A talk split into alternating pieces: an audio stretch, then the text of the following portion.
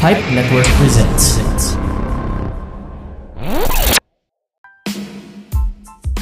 Alam mo, Kitty Girl, Mm. minsan talaga, we all need to see na may kabutihan pang natitira sa mundong ito, no?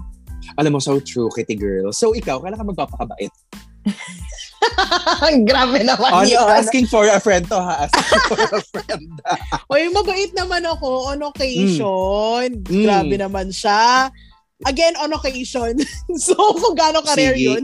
Pag nagkaroon ulit na occasion na ganyan, imbitahin mo ko so I can Oo. witness. Yes. Ikaw ba, Kitty Girl? Anong kabutihan ba ang na-witness mo lately?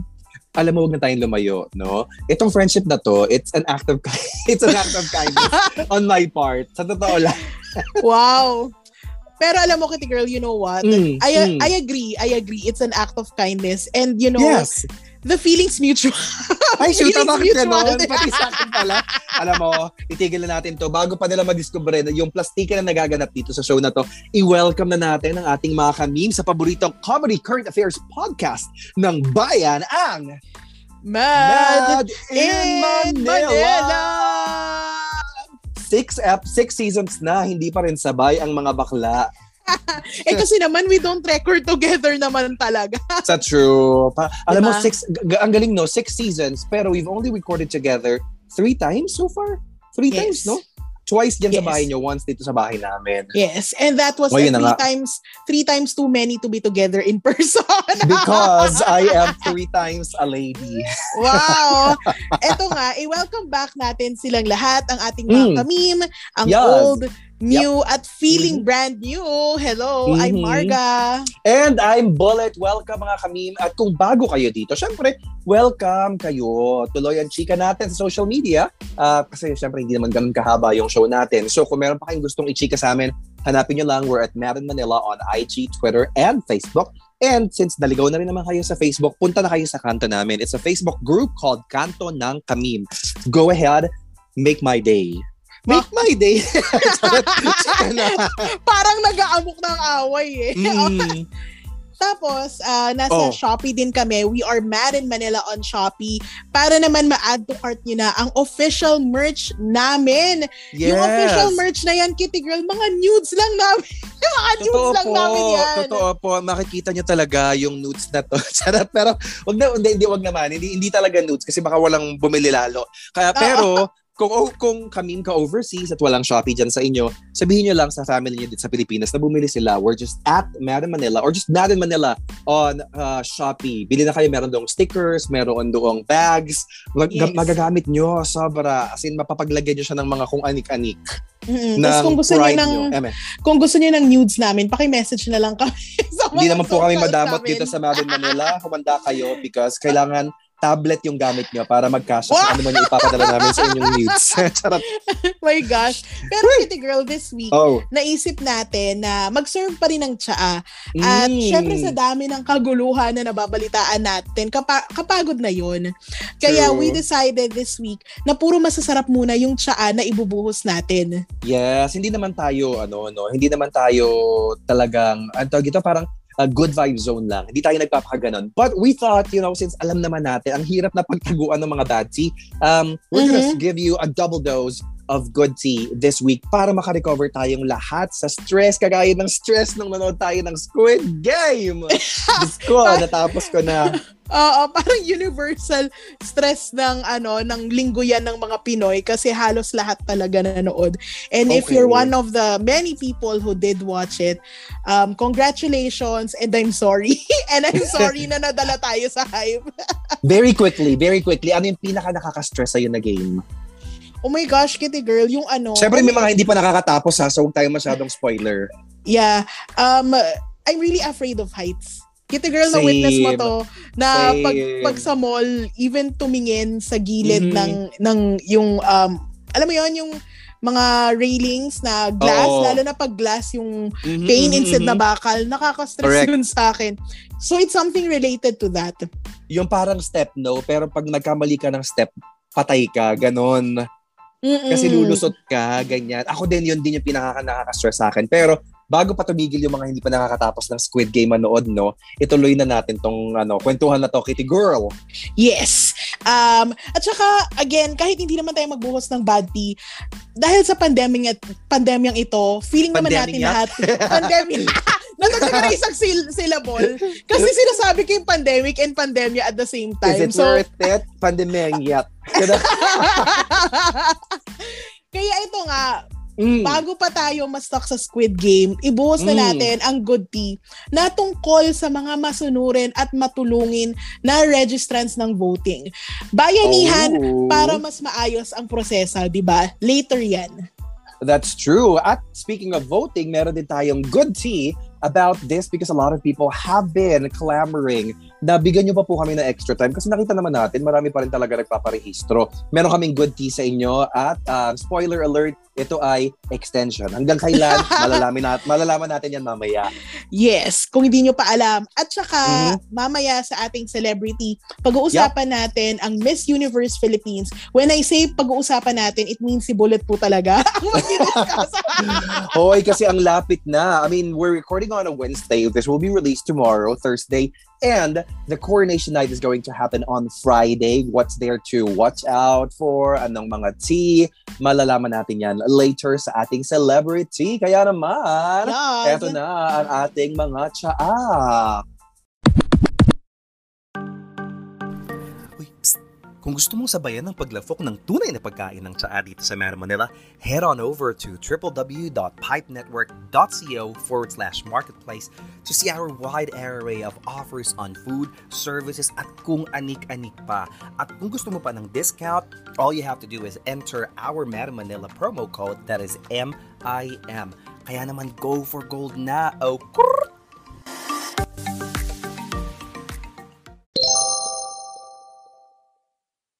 So, eto na, ang good tea natin this week ay hatid ng ABS-CBN News kung saan Mm. nagtulungan ang mga nakapila para makaabot sa cut-off ng voters registration para sa halalan sa 2022. Ito, Yup. Kitty Girl, and I'm sure we've seen this and we've seen celebrities go through this. They posted it on their mhm. socials. Most notably, si Maris Si Maris Diba? Racal. 'Di ba? So nakita nating lahat sa timeline ang stories ng mga kakilala natin, mga kapamilya natin na pumipila ng madaling araw pa lang or even the night before para Yes. makaabot sa cut-off ng number ng registrants per day. So Mm. for for those who um, didn't have to go through that because they registered early or for those who have not yet done it, limited lang Mhm. ang slots for registration per day. Some Yep. offices 300, some might be less, we don't know. So limited lang, hindi katulad Mhm. before hangga't kaya ng oras ipapasok nila, Correct. di ba? So syempre, keheroro tayo dito dahil Mm. ang mga pictures ng pila nakakaloka. Dagdag pa dyan kaya. kasi Oo, dagdag pa dyan kasi nakakatakot dahil the longer they stay there, mas at risk Mhm. yung kaligtasan ng ating mga mamamayan na Correct. magkakadikit sa isang lugar. Di ba? Mhm. Yeah. Kasyokot. Tapos, eto pa ang mga nangyari. Dahil nga sa limited na number per day, maraming mga registrants na paulit-ulit na bumabalik para lang Yep. makaabot sila. Pero Mhm. nung Martes ng gabi, so this was yesterday, yes, uh, yesterday because we are recording on a Wednesday. Yep. Ang mga tao pumipila na the night before. So imagine, you'll be spending the next 12 hours outside. Nakakita ko, Kitty Girl, 10 p.m. pa lang, nakapila na sila. At ano to ha, parang out out in the street. Yes. Nakapila talaga sila. Yes. Etong nangyari na Mm. to sa Makati um, na mga nakapila, this started as early as 8 p.m. the night before they would start start yung registration. Mhm. Tapos, dahil nga um, nakita ng mga nauna na syempre magkakagulo yan. Alam nyo naman, pag buzzer beater, di ba? Yep. Pag buzzer beater, alam nyo ng dagsa. So, ang ginawa Mhm. nila, umaksyon yung mga nauna sa pila by organizing the order of the registrants. So, ang ginawa Yeah. nila, they came up with number stubs at saka listahan ng pangalan ng mga Sila na nakapila. sa sarili nila. Yes, sila na. Para mas maayos ang proseso. Okay. Lalo na, lalo na the next day pa magsisimula yung Mhm, mhm. registration nila. 'Di ba? Grabe no, Kitty Girl, kaloka. Grabe. Grabe naman talaga. I mean, syempre nakakatakot naman din talaga lumabas ngayon. Pero Yes. alam ng mga tao kung gaano ka-importante itong 2022 elections. Kaya Yes. I think talagang sinusuong nila yung ano, yung dangers of going outside. Pero nakita ko din Right. sa ano sa pictures Kitty Girl. Um, kahit na marami sila at ang haba ng pila, I think yung pila mas humahaba din because yung mga tao naman, dun sa mga pictures nakita ko at least, they're really observing yung distancing. Kasi Right. mas nakakahawa yung Delta variant and nakakatakot kasi ngayon, di ba, sobrang iksing panahon lang, pwede ka nang mahawa. And I think they're, they're, ano, they're aware of that fact, kaya nag-iingat din Right. talaga sila. Yes. Pero syempre, at the same time, we want our people to be safe. Ah, pero kudos nga sa lahat ng talagang pinaghirapan yung pag-register nila. Ah, Yes. Mabuhay, mabuhay talaga sa mga kababayan natin na gumawa ng paraan para talaga makaboto sila ng mas maayos at mas mas ligtas. So, itong story na to nakakatuwa kasi pagsama-sama talaga tayo, for sure, ang halalan sa 2022. Alam nyo na, there will be True. so many of us who can really turn this country around. Kaya let's do this. My gosh, let's do Kaya this. sabi mo, pagsama-sama, parang walis ting-ting, ano, pag isa ka lang, kung pag konti lang kayo, hindi kayo masyadong maraming malilinis. Pero pag nagsama-sama kayo at naging isang malaking Yes. walis ting-ting, mawawalis na natin yung mga dapat wala na sa gobyerno na hindi sineserve Yeah. yung um, interest ng mga tao, kundi interest nila at interest ng mga boss nila. But you know, um, sabi mo nga, um, good tea, good tea. Kaya naman, Yes. double dose tayo ng good tea this week at girl because Mhm. connected dun sa first tea natin, yung second tea, second good tea na ating ibubuhos. And this is something that comes to us by way of newsinfo.inquirer.net. Ang title ng kanilang article is Comelec approves extension of voter registration to end in October. Oh, yun nga. Winner. May oh. Ayun. So, mabalik tayo. Double dose ng good tea this week. Kitty Girl, because I am what? Sickening. Charot. Um, Okay. it is, you know, it's really because we deserve the hope and the humanity of it all. Um, Yes. Kaya naman, eto na, after magingay ng sangkatauhan sa Pilipinas para i-extend ang voter registration, something good came on me. I mean, Ay! something good came something good came to be because Yes. uh, this news comes in the form of eto nga yung balita na binigay sa atin ng Inquirer as of today September 29 in-announce na ni Comelec chairperson Sheriff Abbas na extended na daw ang voter Ooh! registration Bongga. Woohoo!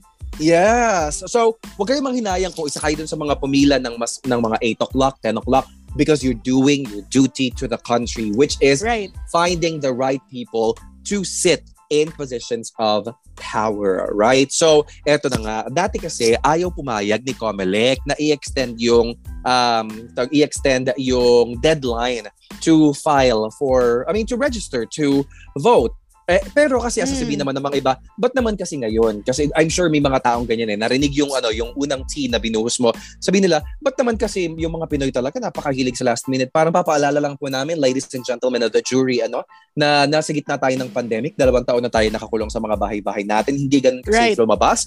At maraming mga ah, registration dates ang hindi natin na-maximize because we had to go on quarantine kasi hindi naman ganun kina- pinakaayos-ayos yung handling ng pandemic dito sa Pilipinas, no? Mm. Um, so anyway, hindi ito dahil nag-procrastinate lang yung mga tao, talagang hindi din ganun kadali lumabas. Pero anyway, sabi nga i- ayaw nila i-extend dati dahil makaka-apekto daw to sa timeline ng election. Pero ang dating deadline na September 30 ay extended na from October 9 to 31. So you might ask, wala bakit may Ooh. bungi? Oh, bakit may bungi pa na October 1 to 8? Um, Siyempre, ang sagot naman dyan ng COMELEC ay dahil yung October 1 to 8 ay dati nang naka-schedule bilang period for filing of candidacy para Right. sa mga gustong tumakbo sa 2022 election. So, Ay, my gosh. excited ka na ba? Excited ka na? Nasa stress ako kasi Squid Game levels ang stress kung anong lalabas sa balota. Oo, may mga tao kasi na nag-announce na natatakbo pero sana hindi na lang. May mga tao na Mm. hindi pa nag-a-announce tumakbo pero may mga Oo. nag-aabang talaga sa kanila na tumakbo, no? Yes. Or may mga tao naman na sana parang um, nag, nag-request yung mga mama- mga ibang mamamayan na parang sana tumakbo siya ng mas mataas na posisyon pero hindi pala gusto niya ah, pang local government muna siya alam mo yun kasi Mm. siguro baka meron pa siyang mga gustong gawin. But anyway, um, papatapusin muna daw ng COMELEC yung uh, filing of candidacy period from October 1 to October 8. Uh, Right. At during this time, gagamitin na rin nila yon para pagplanuhan yung mga uh, detalye ng gagawin nila na extension kasi meron pa nga tayong 21 days. So sobrang nakaka-happy naman po talaga nito, Anes. Kasi Yes, sobra. Iba naman yung effort talaga ng mga tao na humabol. Sabi nga, sabi mo nga kanina, 8 p.m. the night prior, 10 p.m. the night prior. Si Maris Racal, artista na yan ha. Bumangon Mhm. ng 2 o'clock para pumila. Pero yun nga lang, namali siya ng pinilahan. Pero, dahil, pero dahil alam niya na sobrang importante ng gagawin niya, si ate girl hindi siya nagpapigil. Pumila siya ulit the following day. yes. At ngayon na isa na siyang registered voter, makakapag-participate na siya sa Yes. election 2022. Alam mo yung sinabi mo Kitty Girl na baka yung mga taong pumili ng madaling araw parang extend pala um, Mm. parang nasayang ba yung oras nila? Hindi. Hindi talaga. Yeah. Dahil kaya nila to in-extend kasi nakita nila how much people want to be registered pero Mhm. hindi talaga kinakaya ng um, resources. So, Hindi, they are correct. accommodating, 'di ba? They are accommodating and that's good. So, para dun Mhm. sa mga nag-give up na dahil Yeah. akala nila hindi na sila aabot. Nako, eto na, alam nyo na. There is meron pang hope, mga besh. Yes, tatlong linggo pa. So please prepare your requirements, research um how the registration goes and Mhm. please be safe in going out to register para Correct. din naman talaga lahat tayo makaboto next year sa May. Oh my God! It's so Yes. near na Kitty Girls! Oy, pero last year, in fairness naman, um, last year pa naman tayo nakikiusap sa mga kamim Yes. natin na go po and vote. Alam din natin na hindi ganun kadali. Pero thank you dun sa mga talagang nilaban nila para makapagrehistro sila. Ah, Yes. alam mo, etong ano, eh, nababalik ko lang dun sa team mo, Kitty Girl, no? Kapag nakita mo rin talaga, kapag pukpukan na rin, um, just when you've lost hope in people in the Philippines, kasi di ba parang ang dami-daming pangit na nangyayari ngayon, lalo sa social media, bardagulan and all that. Um, but every now and then, something happens that make you realize there's still good in people. Um, Yes. Kaya naman sobrang nakakatuwa nung um, shinare mo na new, uh, tawag ito, na tea doon sa unang tea natin na hinulog Mm. kanina. And in relation to that, meron tayong tinanong sa ating kanto. Diba? Kitty Girl, ano to? Yes. Ano to? Ano to? Ano to? Ano to, Kitty Girl? Oh my gosh. So, tinanong Mm. natin ang ating mga kamim, what is a Mhm. random act of kindness that Yes. had a great impact in your life? Diba? Diba? English. Kakaiba tayo this uh, this ano this episode. True. Kaya- Feeling ko nga nadighay ako dahil nag-English tayo. Pero alam mo, eto ka nga dah- dahil in English natin, parang ano ah, parang ginanahan mag, mag mag-respond yung ating mga kamim. So, umpisahan na natin to. Kitty Girl, um, unang-una sa listahan ng mga responses natin ay galing kay Lola May sa Balege. Ang sabi niya, nung high school hanggang college, um, ito si Lola kasi taga Cubao to, Cubao girl yan eh. So, Mm. She used to roam the streets of Aurora Boulevard, walking, may dalang sandwich at tetrapack na juice. Naglalakad daw siya na parang naglalako ng paninda. So ang ginagawa niya noon, tinatarget niya yung mga taong grasa, but not to hurt them or not to do anything bad to them. Ang ginagawa niya, kumakain siya habang naglalakad. Just so that um, itong mga taong grasa or yung mga ano mga mga homeless natin na kababayan, makita nila na malinis daw yung dinadala niya. So medyo binabagalan daw niya. So pag nakakita siya ng ano ng homeless na person, aalokin niya ng ah, pagkain. Tapos aalokin na rin daw niya makipagkwentuhan, ganyan kasi makip- mahilig makipagtsikahan nga to. Madalas Hmm. yung mga tao na nakikita niya doon, hindi daw nagkukwento, pero mas madalas nagpapasalamat daw sa pagkain. Sabi niya, Right. hindi, parang hindi, hindi to kagaya ng mga trip, masyado ng mga tao, parang hindi, siguro for safety or um, yung iba, baka natatakot silang magkasakit, ganyan.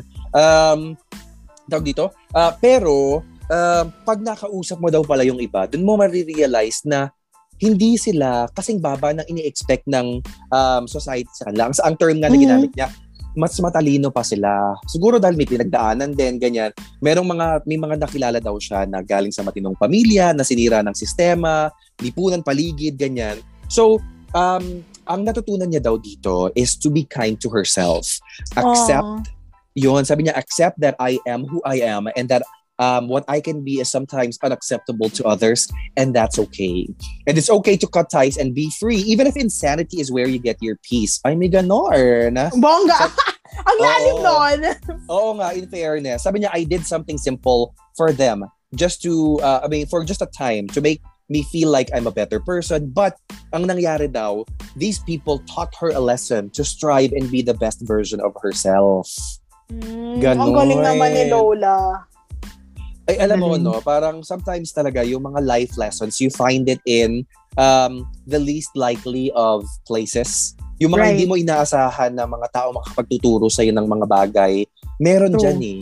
So mahirap talaga na ikulong natin yung mga tao sa sa boxes. Just because for Right. example they look a certain way or they come from a certain background um ganto na sila. Well in the same way na ano 'di ba may mga politiko na kunyari ngayon lalo ngayong election 'di ba na parang galing ako sa mahirap or mahirap lang kami naranasan din namin maghirap. Pero naalala lang naman nila to kapag ano kapag ka mag-election na pero etong mga tao na talagang lubog na lubog sa kahirapan pero makakapag-share pa yan ng ano makakapag-share pa yan ng mga life lessons um iba iba din talaga yung sipa niya sa because you know that the that this person lived it. That, that they're not gonna get um anything out of them t- telling you this life story.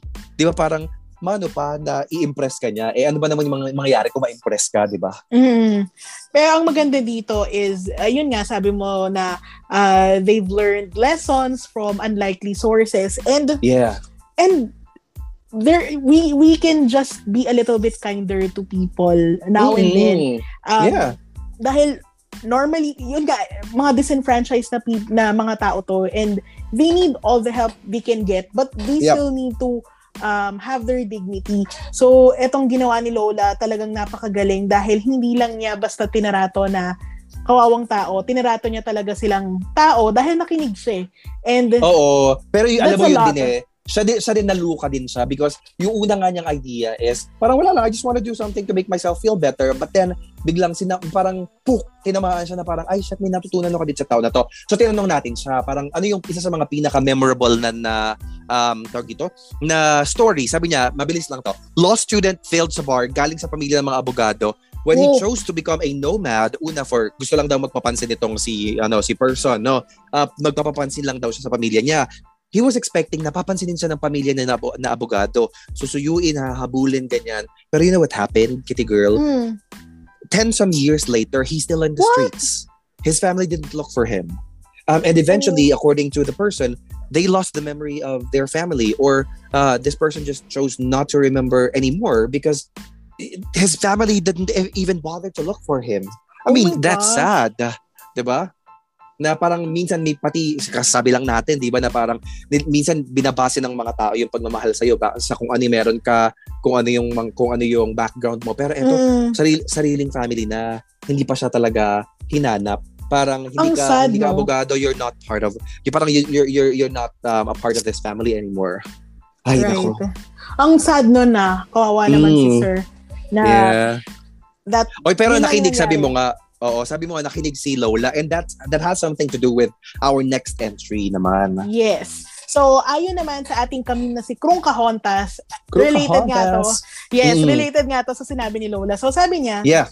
uh, act of kindness na daw ang pakikinig ay napakalaging, napakalaking bagay na sa panahon ngayon, makinig ka lang, Mhm. di ba? Sa, sa taong may dinada may may mabigat na dinadala. So, Mhm. maraming dinada pinagdadaanan ng lahat. So, the fact na ang isang tao ay makikinig sa iyo attentively, Mm, that's already a good deed. And correct.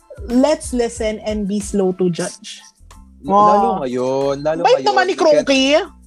Mabait nga yan si Kurungki. Ganda pa yan si Kurungki eh. Ganda eh, no? Ah, Ang ganda oo, talaga pre- yan. Prettiest in the world yung award niya sa sarili niya last time eh. Oo. Single din po Ah. yan eh. So alam nyo na. Ay, oo. Bago niya daw landiin si Krong Kahon, tapos landiin niya muna si At Margasayo. Yun Wow. daw yung pinaka-importante. Unahin niyo yun. Oy, pero eto, Kitty Girl, kasi wala, papaalalahanan naman natin because may mga tao na pag, pag, pag mag-open up ka, di ba? Tapos, sabi lang, oy, sorry ah, hindi naman sa ginajudge ka na, pero dapat ganito, biglang lilitanyahan ka na, imbis na tanungin ka na parang, hindi kaya ganito, or parang hindi naman kayo close, sinubukan mo lang mag-open up, tapos biglang, ang dami ng mga eba sa'yo, hindi parang pakinggan muna natin yung tao because hindi natin alam exactly. I mean, sure, baka alam mo yung pinag- sinasabi mo ngayon, but then, iba naman kasi yung iba-iba tayo ng pinag ng pagdaranas ba sa buhay. So, yun nga, listen and be slow to judge. One, two, three, four, five, six, seven words that I think uh, we should all heed. Heed Oo. talaga. Heed talaga. Heed. Yes. Pakispell. Wow, ang dali na nga lang. Ipapaspell ko pa sa'yo. Alam mo, bago pa ako ma, bago pa ako mahirapan sa spelling, pakinggan naman natin yung entry ni at Fairy Bank Mother. Sabi niya, Mhm. nung college pa ako, may friend ako from another school. OJT, uh, OJT na lang and need niya ng requirement. Uh, sorry, OJT na lang ang need niyang requirement to graduate. Eh wala naman silang source of income. Kaya ang ginawa daw ni Fairy Bank Mother ay iba. Sabi niya, Iba? kaya binayaran ko ang tuition niya for OJT. Ay, Dahil doon, nakagraduate siya on time and now, maganda na ang buhay niya at ng pamilya niya. oh, galing So, naman. sabi niya- Oo, sabi niya pa Kitty Girl, walang kapalit yon. Di rin siya umuutang or humihingi ng tulong. Napagkwentuhan lang nila. Parang ganun lang ba? And then, um, ang ginawa ni Fairy Bank Mother, sinurprise niya yung kaibigan niya dahil she was the one who paid for ano the tuition. Until now daw, they're still good friends. Kasi ang ah, galing. siguro hindi rin kinalimutan ng friend niya. Oo. May, may, may ganyan baka ikaw sa buhay mo, Kitty Girl, na parang somebody who surprised you with an, uh, uh, uh, an act of kindness na parang a lot rests on um, that one thing. Tapos parang hindi naman dapat ganong kalaking hi- hirap para mabayaran yung mga bagay. Pero somebody really stepped in and helped you out. um, my gosh, napakarami. Tapos, Mm. bongga tong si Fairy Bank Mother na may scholarship program. may ba Yes. scholarship program, di ba? Pero, napakalaking tulong nun. Um, Mm. In my life, uh, we also had to rely on other people to to get through school. Tapos, um, ang maganda kasi sa family namin is we have this culture nga na if merong isang kapamilya na hindi nakakapag-aral, someone would step in and send that kid to school. And Mhm. napakala- napakalaking bagay nun, my gosh, dahil kung hindi kami pinag-aral ng, ng tita ko, hindi ko alam kung saan kami pupulutin. So, when, when, whenever we can, uh, we Mhm. thank them for everything they've done for us. Dahil nga, ang laking bagay nun. What else? Yeah. Just the simple, just the simple gesture before ng, um, wala akong masyadong pera noon when I was in school and then merong Mhm. kaibigan na ili- ililibre ka ng Oy, food. ano na to, much later na kasi sinasabi natin, di ba, nung medyo mas bata ka, okay naman, maal, ma, ah, ma- maalwan naman yung buhay, Yes. no? Pero umabot sa point na medyo nagka-challenges Naghi- din sa Naghirap financials. na, oo, naghirap din kami. So, Naging destitute woman ka din. Yes, kami talaga Mm. naging destitute, destitute kami. Kaya nga uh, we strive to make sure na the people who helped us get to this point, hindi nila Yeah. makikita na hindi sayang yung pinundar nila sa amin. My gosh, pati yung mga friends ko noon na mahilig ako magbasa ng libro pero dahil walang pambili ng libro, sila yung bumibili tapos pinahiram nila sa akin. Yun lang eh. Ang laking At saka di ba yung mga nun. friends na gumagawa ng distraction habang nag ano ka nag-shoplift ka sa National Bookstore dati, ginawa din nila 'yon. Baka sabi ko lang na nanghihiram na nga lang ako dahil na wala akong pambili. Gaga ka din eh. Baka hindi tayo sponsor ni National o hindi po Oh, kami hindi, nag-shoplift, charot lang ah. po 'yun sa book sale po talaga siya nag-shoplift kasi wala oy, po doon yung mga charot. Charot lang. Charot lang Huwag hindi. Hindi po sila wala wala pong wala pong shoplifting at ma- mali 'yon, maling magnakaw kaya naman yung mga magnanakaw, nako, wag natin iboto yan. Nako, natakbo na nga ako dito sa na- next natin na entry. Doon sa next Ay. entry natin, galing naman Yes. ito kay Super Lurins. Sabi niya, ay, um, ikaw pala to, hindi pala ako to, girl. eh kasi inakusahan mo akong shoplifter pero actually ikaw Hindi mga agaw ka talaga. hindi, oh, hindi, oh, never, never din talaga ako nakapag-shoplift. Um, may ano lang, just nung high stealing, stealing hearts Hindi. lang but not Oo, stuff. stealing hearts tsaka body fluids. Eme, Oo. pero hindi nung dati talaga may may point nung high school na parang cool mag-shoplift kasi parang yan yung mga story na in-exchange ng mga bata, no? I, Naku I, I never Meron ako na parang hindi ko nakita yung allure. Parang nak- nakikita ko yung ano, yung excitement. Pero Right. did I did I ever have a um an, an itch to do it? No, kasi wala eh. It goes against my ano, my my Your morals delicate ba? se- sensibilities. Hindi talaga it Oo. goes against everything you are. So, Totoo, hindi talaga kasi syempre alam mo naman pa, paano 'di ba pa, pari yung tatay ko. pari yung tatay ko. Puro kasinungalingan talaga itong mga pinagsasabi natin. O, ito na. From Oo. Super Lawrence, ito yung Yes. sinabi niya. hindi Um, siya so, basta-basta ang Lurins ha, super Lurins siya. yes, special yan. Mhm. Yes. Sabi niya, laking bagay ang mag-adopt ng dog. It Yep. changed me as a person. Uh, I Mm. never thought na kasing level niya ang pag-aalaga sa mga kids or even sa parents. Uh, Mhm. Syempre because like myself then, I I love my dogs and I treat Yep. them as family, as my babies. So, Mhm. sabi din ni Super Lawrence na I am blessed to experience it. Maging blessing sa buhay ng isang creature who only wants to be loved. Ibang Oh. level ang feeling. Dahil Yep. din, dahil din sa adopted dog ko, mas Mhm. nakakapag-bond kami as a family kasi may bago silang baby, di ba? Ah, Kaya- yes. Oo, kaya ang sabi ni ah, kaya ang sabi ng ating kami na si Super Lawrence ay adopt, don't shop. Foster dogs are the most loving pets ever. Ever. La- yes, Mhm. love, love, love. Ah, kaya sabi rin niya, special shout out to Potion Project for doing such a noble job in taking care of them. So si Ah, Potion Project yes. This is the Mm. organization kung saan inadopt ni Super Lawrence ang kanyang doggy na si Snow Bear. At dahil Mhm. nga, um, magkasama kami nito. Dapat Yep. si Super Lawrence lang ang mag-adopt nun. Pero nasabay ako dahil ako din, I fell in love with um, a dog. Your na- other baby. Yes. Yes, my other baby na si Lola. Hindi si Lola May, ah. si Oh, Lola iba, na iba si Lola. May kanina. Oh, oy, pero yun nga, tama ako ako nag-subscribe, nag-subscribe ako doon. Adopt, don't shop because Yes. kawawa din yung mga aso kapag ka ginagawa lang silang bre- binibreed lang sila ganyan. But at the same time, kawawa din yung mga aspin kasi parang usually yung mga aspin hindi yan binibigyan ng ano eh ng ng pansin kasi parang wala lang aspin lang yan, may lang, di ba? Right. Pero, May ganun sila. alam mo, they deserve love because the love that they're gonna give you back is, you know, not something that your money could buy. Yung pagdating mo sa bahay, sasalubungin ka, tapos excited sila. Plus, if you don't adopt them, they're just gonna be put down. I mean, hindi ko alam kung gano'n sa Potion Project, but in some, uh, in some, places, diba, they get put down kasi Yes. wala, hindi na kaya ng mga shelter. So please, please, mag-alaga po tayo ng mga aso. Right. Nandito dito yung Potion Pro- Project, again, it's P-A-W-S-S-I-O-N project. Look for them on Facebook and go ahead and visit them. Ngayon, tatalo na ako dun sa next natin. Ako na talaga to, Kitty Girl. Yes. Sabi, sabi naman dito, si Tito Bait-Baitan. Hindi data, malalaman natin kung bakit bait-baitan. So sabi niya, nawalan ng trabaho ang kapatid ko at siya ang main breadwinner ng pamilya niya. Nung nalaman ko na hindi nila kaya i-enroll ang pamangkin ko sa first year of college, tinawagan ko agad siya at ako ang nag-offer na magpaaral muna kay pamangkin ko hanggang makabangon siya. Mabait Aww. naman pala talaga. Hindi naman bait-baitan. Totoong bait naman to. Yes. Same nga, 'di ba? Na if you can, 'di ba? Tapos um you were privileged enough to really get to college nang talagang may nakakapag-sustain sa If you can give that back, why Yep. not, 'di ba? Totoo. And ano, yung yung pagpapalaki talaga ng mga bata, naniniwala ako dyan because I've experienced it myself um, having been the one uh, left to take care of my sister.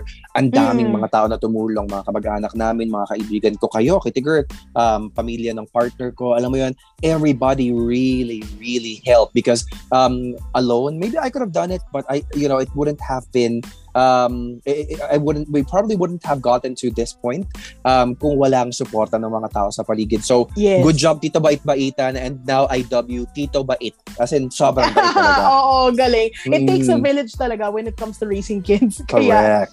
uh, make sure that you have a good village to surround yourselves with para naman Mhm. talaga um, okay yung mga pwede mong uh, sandalan, di ba? Sa mga True. moments na ganito. Okay, up Yes. next naman is from at Missing Home. So ito ang Mhm. storya niya. Um, I work overseas sa US and sobrang lonely ko talaga lately. Um, Okay. a- ako ang madalas na nagpapadala ng pera sa pamilya ko sa Pinas. Ah, kaya makita ko lang na okay sila at walang sakit, masaya na ako. Kahit nga na Mm. lonely siya, di ba? Yeah. Si Bobby Salazar pala tong sumusulat. Oo, galing sa New York. Galing sa New York. Oo. So ito, ah, sabi ni Missing Home, there was one time na talagang nagkikrave ako ng steak o tsaka pansit canton habang kausap ko si nanay sa video chat. Napaka-social ng spelling ni Missing Home ng, alam mo na nasa US na siya kasi ang spelling niya ng stick po, S-T-I-C-K. Eh di ba stick lang yon walang C? Ah, talaga ba? Pero, oo, oo, oo. Social yan. Taga New York Ayun. talaga yan siya. Oh. Yes, si Bobby talaga to. So Oo. sabi din niya, ah, walang Filipino store na mahalapit sa kanya. So, hindi niya mabili Mm. tong mga gusto niya. Okay? Okay. Tapos nagulat daw siya, two months after, may dumating na care package sa apartment niya na puno ng stiko, pansit canton, danggit, tsaka UFC banana ketchup. Oy, baka naman, UFC Banana Ketchup, nabanggit na namin kayo dito sa show. Di ba? Yun Mm. pala, may distant relative kami na bagong dating sa US at nakisuyo yung nanay daw niya ng package para daw sa kanya, para makatipid din sa shipping. Kasi usually ganun, di ba? Pag may pupunta sa... na naman. Ngayon wala tayong nanay, di ba? Makinanay na lang tayo kay missing home. Nanay na naman sila. Oo. So, di ba ganon? May mga nakikisabay. And Yes. sabi din ni Missing Home na ang nanay ko kuripot at di yun Yes. gagastos ng ganito lang. Yep. Um, lalo na mas kailangan yung pera na padala ko sa ibang bagay. Pero Mhm. nung nabuksan daw niya yung package, naluha na lang siya kasi iba daw talaga ang pagmamahal ng magulang. Hmm? Di ba? Ay, wait, Hindi po sorry, yun lahat ng na-emotional act talaga. of kindness. Na-emotional talaga ako. Sorry. Ah, my, my God. Di ba? My Iba. God. Ang Na- sweet, no? ang Okay, sweet. sorry. I can't, I can't, I can't, I can't talk because I can't string words together. I get, I'm getting very emotional. Good on you, missing home, because you have uh, a family like that. Alam because- nyo, oo. Umiiyak talaga si Bullet kasi gusto niya rin ng UFC banana ketchup. So, gusto ko din talaga ng pansit canton eh. Hindi, sorry. Okay, I, I will try. I will try. oh, no, but um, y- yun, yun talaga yung ano, no, yun talaga isa sa mga nakakamiss sa mga, yung meron ka magulang, lalo yung mga nanay, ganyan, because you know that even though uh, they don't say it, you know that some somewhere in the world, wherever you wherever you go, wherever you are, somewhere in the world, there's always that, uh, there's always going to be that one person who will be, who will be um, rooting for you to succeed Mm. and who is proud of everything you're doing and who feels the loneliness that you feel um, and they're going to try in their own little way um, para maparamdam sa'yo na mahal ka namin, we're, we're here for you. Sa kahit sa pamamagitan man yan ng stick o stick o mga paapat na beses na namin kayo binabanggit ha. Baka naman i-sponsor niyo kami. Pansit Ay. Canton, ayan. Oo. Alam mo ito, itong story ni Missing Home, this is something that I've observed um, not just from Missing Home but also other friends na Yeah. um, had to make a home elsewhere in the world. Na kasi talagang ito yung mga bagay na um, pansit canton lang yan eh. I'm sure may mga ramen dyan. I'm sure may mga pansit dyan na masarap din. Oo, no?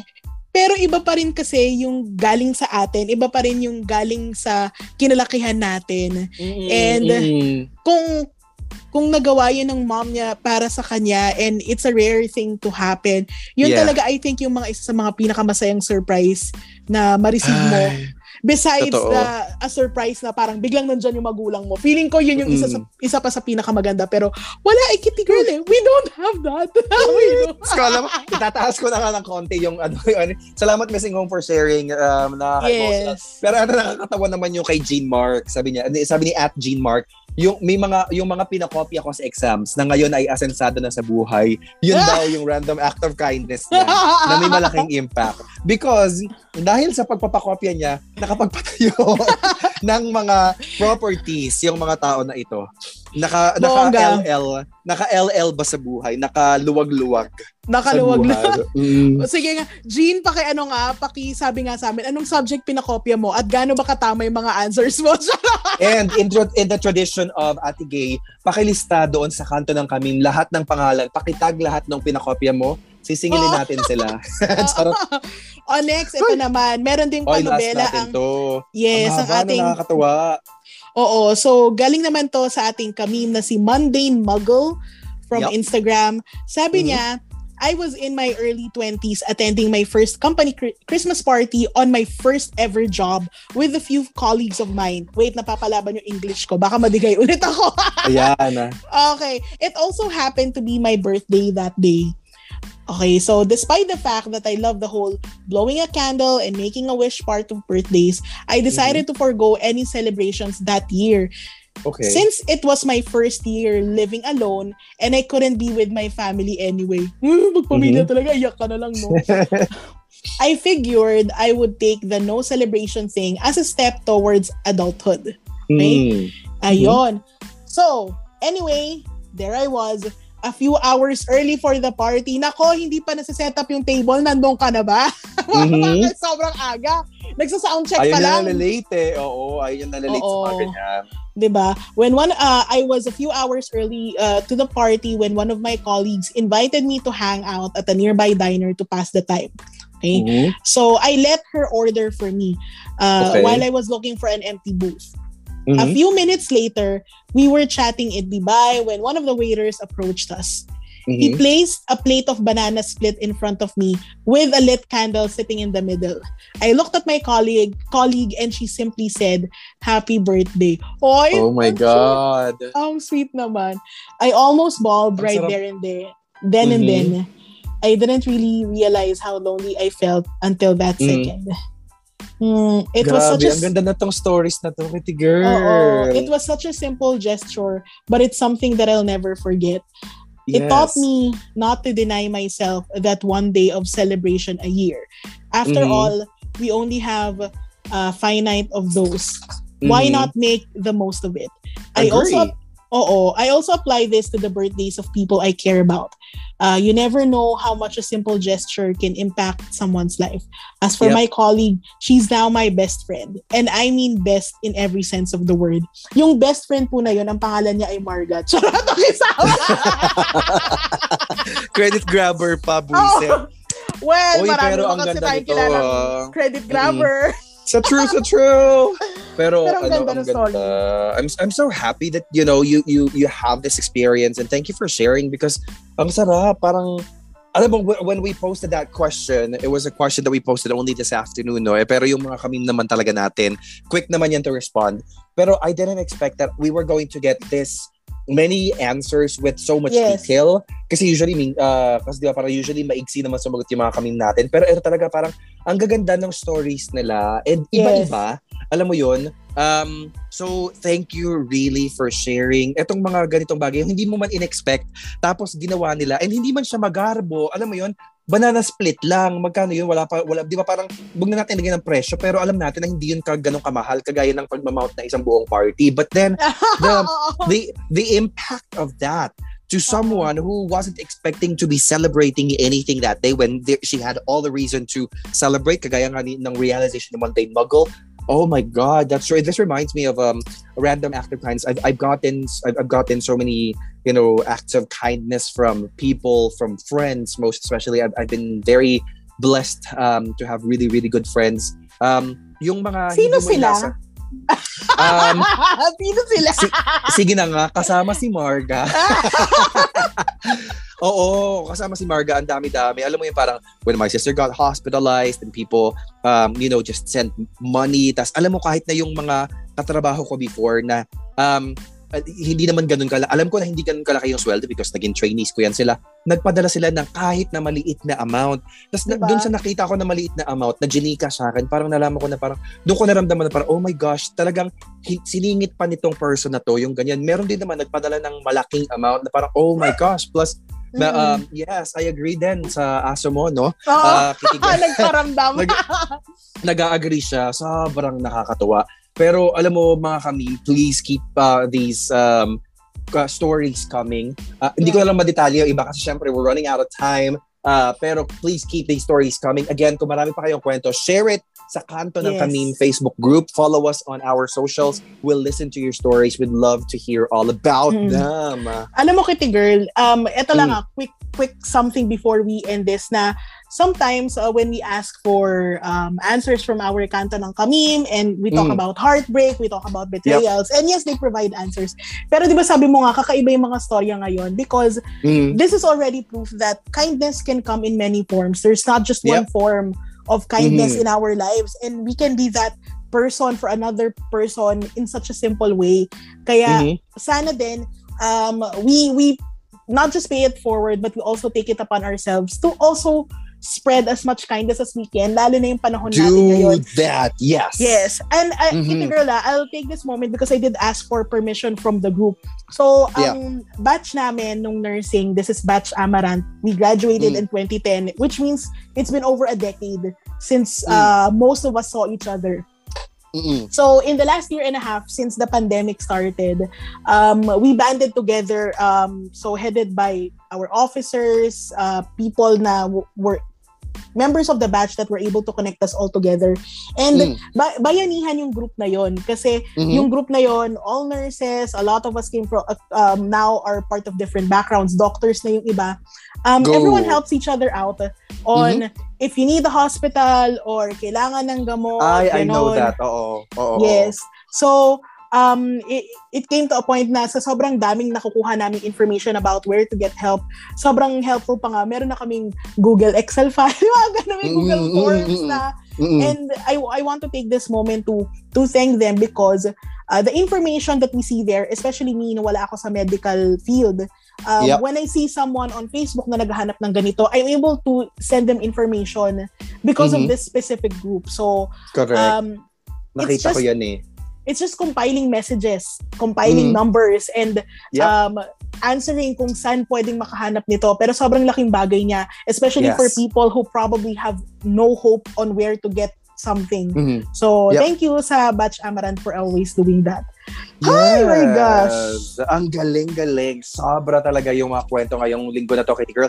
Let's see what uh, what other stories we are going to get in the next episode of um, Mad in Manila. Pero that's gonna come maybe a couple of months from now because medyo shorter yung season natin ngayon, mga kamim.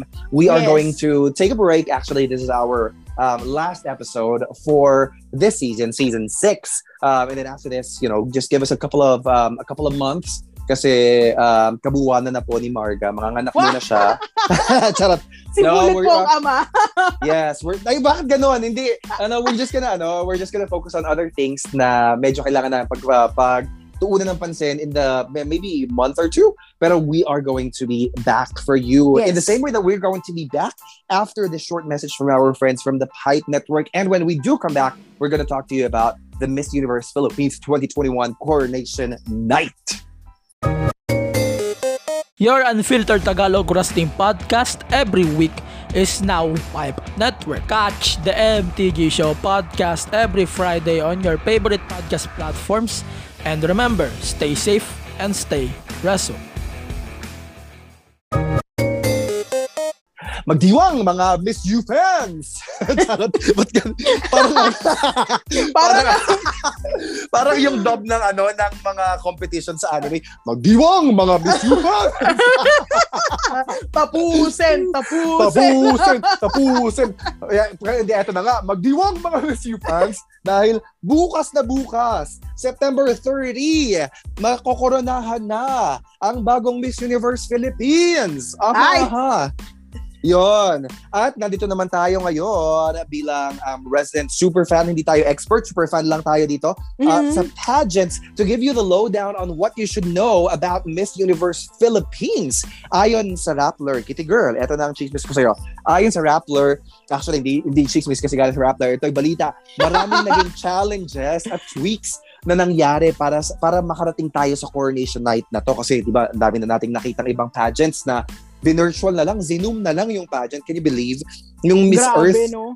oo, yung Miss Earth, Zoom na lang yung pageant nila ano to, meeting. Oh, anyway, tapos si Miss World, hindi pa matuloy-tuloy yung pageant nila. But anyway, si Miss Universe Philippines, matutuloy na. Um, and ito ang second pageant under the Miss Universe Philippines organization with 28 contestants vying for the crown. And uh, the team of Miss Universe Philippines, as well as contestants, have all been under lockdown for over a week prior to the coronation night to observe health protocols, syempre. Um, dahil importante yung safety at well-being ng ating mga queens at well as well as the organizers, no? Um, at ang bongga sa pageant na ito ay limited live audience na. So may mga tao na Ang doon. galing! May tao nang papalakpak. Correct. Kasi doon kay Rabia, merong ano, merong dolphin. And nandoon may ilang mga judges lang, di ba? So, only 100 tickets are available at 10,000 pesos each. And kailangan, para makapasok sila, they have to be fully vaccinated at may negative RT-PCR results din. Grabe. Tall order para maging audience na member, no?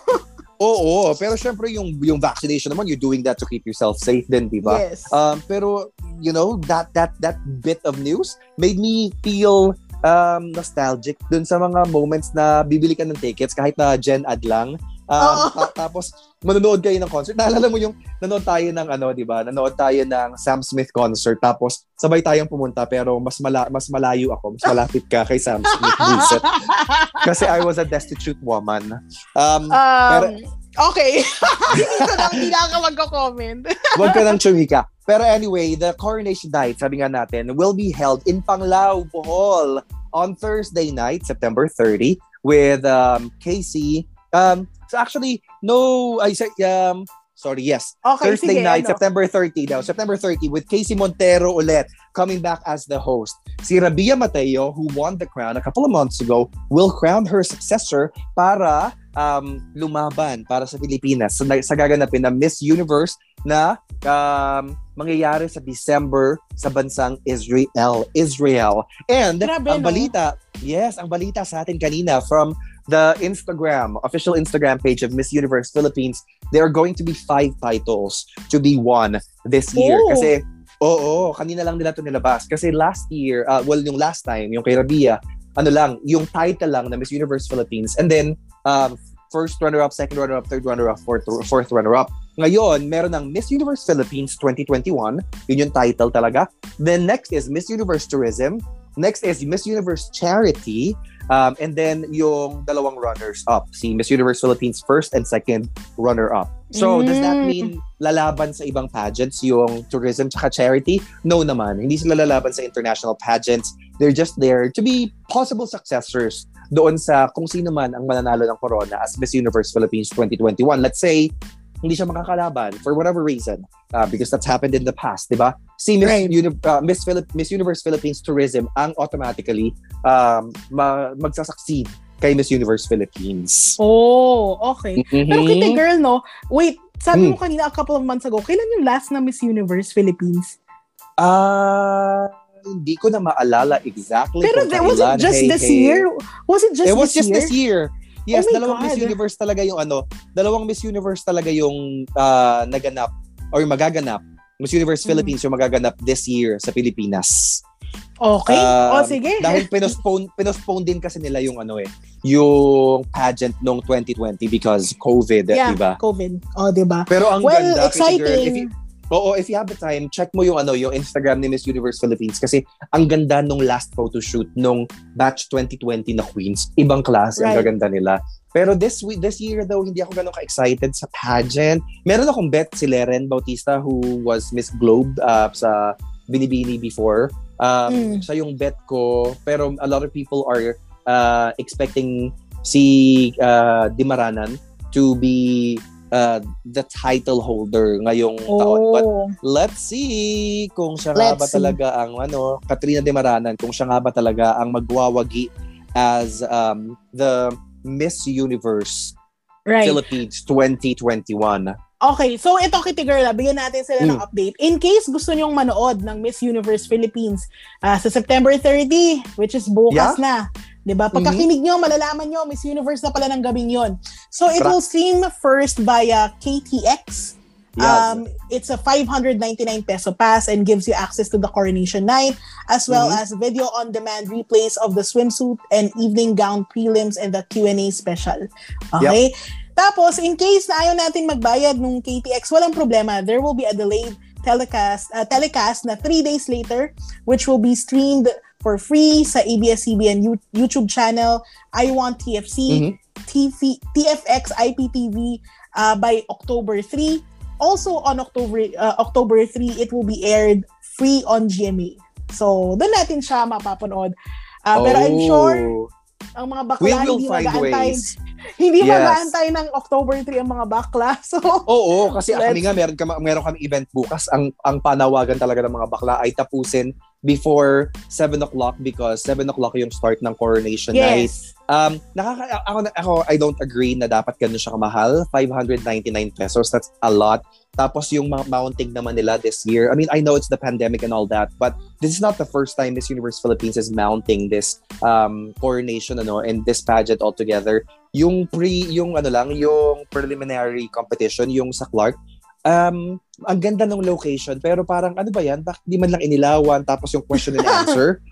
yung, oo, yung question and answer, Kitty Girl, parang, sure na ba tayo na ito lang talaga yung gagawin natin? Sa Clark naman yung ginawa. Na parang indoor, parang pumunta kayo sa Clark, it, there, you had that beautiful backdrop. Tapos ginawa niyo pa rin siya indoors. Tapos hindi niyo pa inilawan ng maayos. Tapos wala pang mic na malinaw yung mga interviewers. Tapos magbabasa pa kami ng mga subtitles. Wala, nakaka-disappoint. Alam mo yung parang, Mm. minsan napapawish din talaga ako na Miss Universe Philippines, baka naman gusto niyo ibalik na lang sa Binibining Pilipinas yung ano, franchise. Kasi doon, libre namin to napapanood eh. Tapos ang ganda-ganda pa ng mounting. Otherwise, gandahan nyo naman sana. Oo. Nakakainis. Kasi kasi hindi na siya free TV eh. So I guess we're Mm. expecting more. At dahil dyan, Yeah. Kitty Girl, dito na po Oh, nagtatapos ang Mm. ating episode today. Um, True. maraming maraming salamat sa mga kamim na nakikinig and uh, again, we will see you in a couple of months. Maraming maraming salamat sa inyong suporta. Please keep the chika up and also pa-follow naman kami sa Spotify, Apple Podcasts, Google Podcasts, and Amazon Music. True. And uh, speaking of follow, please also follow us on our Instagram, Twitter, TikTok, and Facebook, as well as on Shopee. We are at Mad in Manila. At pag naligaw kayo again sa Facebook, just look for Kanto ng Kaming Facebook group. Chumika na kayo doon. And kung nami-miss nyo talaga kami ni Marga, feel free to send us a message. Um, I- I'm at Bolit on Instagram and Marga is Marga Sayo, Maureen- 88. Marga Sayo 88. Maureen, Maureen. Robovitz. Ah, kasi Miss Universe Philippines ka din eh. Pero yun nga, maraming maraming salamat mga kamin. We're gonna see you in a couple of months. Yeah! Yes. Again, this has been Marga. And Bullet, join us again uh, in a few months as we continue the chika dito sa pinakapaboritong Comedy Current Affairs podcast ng bayan, ang Mad Mad in Manila. in Manila. Bye! Bye. Okay. Okay. Okay.